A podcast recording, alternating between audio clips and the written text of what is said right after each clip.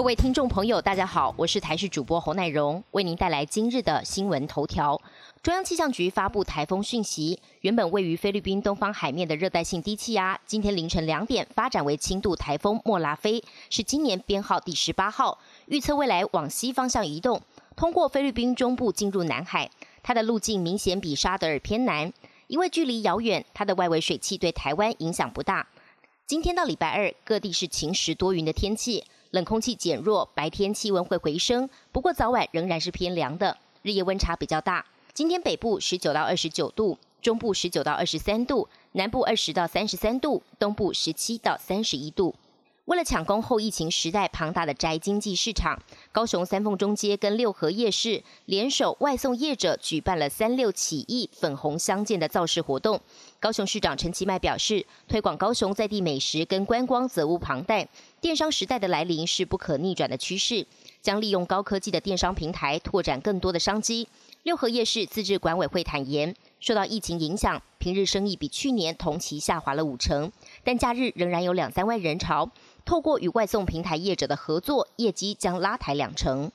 台铁近日接连爆出争议，继传出断轨事件之后，有媒体消息指出，二零一七年采购五辆工程维修车，当时维修车预算是一点一二亿元，但绝标金额只有八千六百五十二万。在交车之后，去年陆续完成了静态、动态试验，但今年一月及六月的两次验收都不合格。包含了巡轨车、工程维修车都曾经在路线上故障，甚至曾经在苗栗路段就因为动力不足、上坡爬不动而卡在半路。如今下个月即将再次验收，如果没有过关，将进行解约。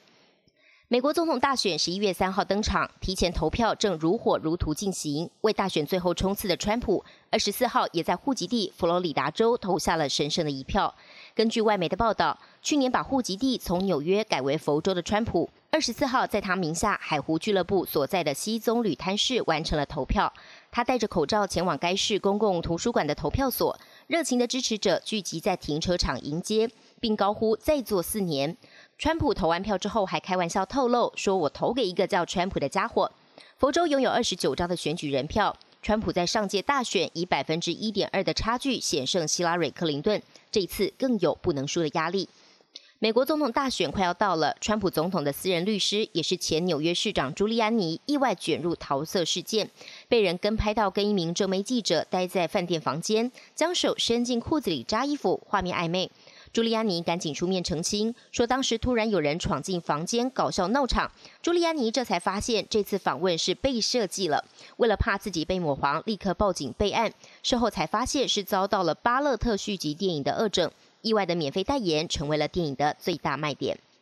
南韩三星集团发表声明，会长李健熙在今天病逝，享受七十八岁。生于一九四二年的李健熙，二零一四年心脏病发后就卧病在床。三星集团在声明当中说：“我们带着最深的哀痛，宣布会长李健熙逝世。”李健熙是三星创办人的三子，一九八七年成为三星集团第二任会长，将三星集团改造为事业遍布全球的跨国企业。根据富比士的统计，他跟妻子洪罗喜的身家共约两百零九亿美元，折合台币约六千亿，是南韩首富。目前三星的接班人是他的独子李在镕，也是三星集团的副会长。本节新闻由台视新闻制作，感谢您的收听。更多内容请锁定台视各节新闻与台视新闻 YouTube 频道。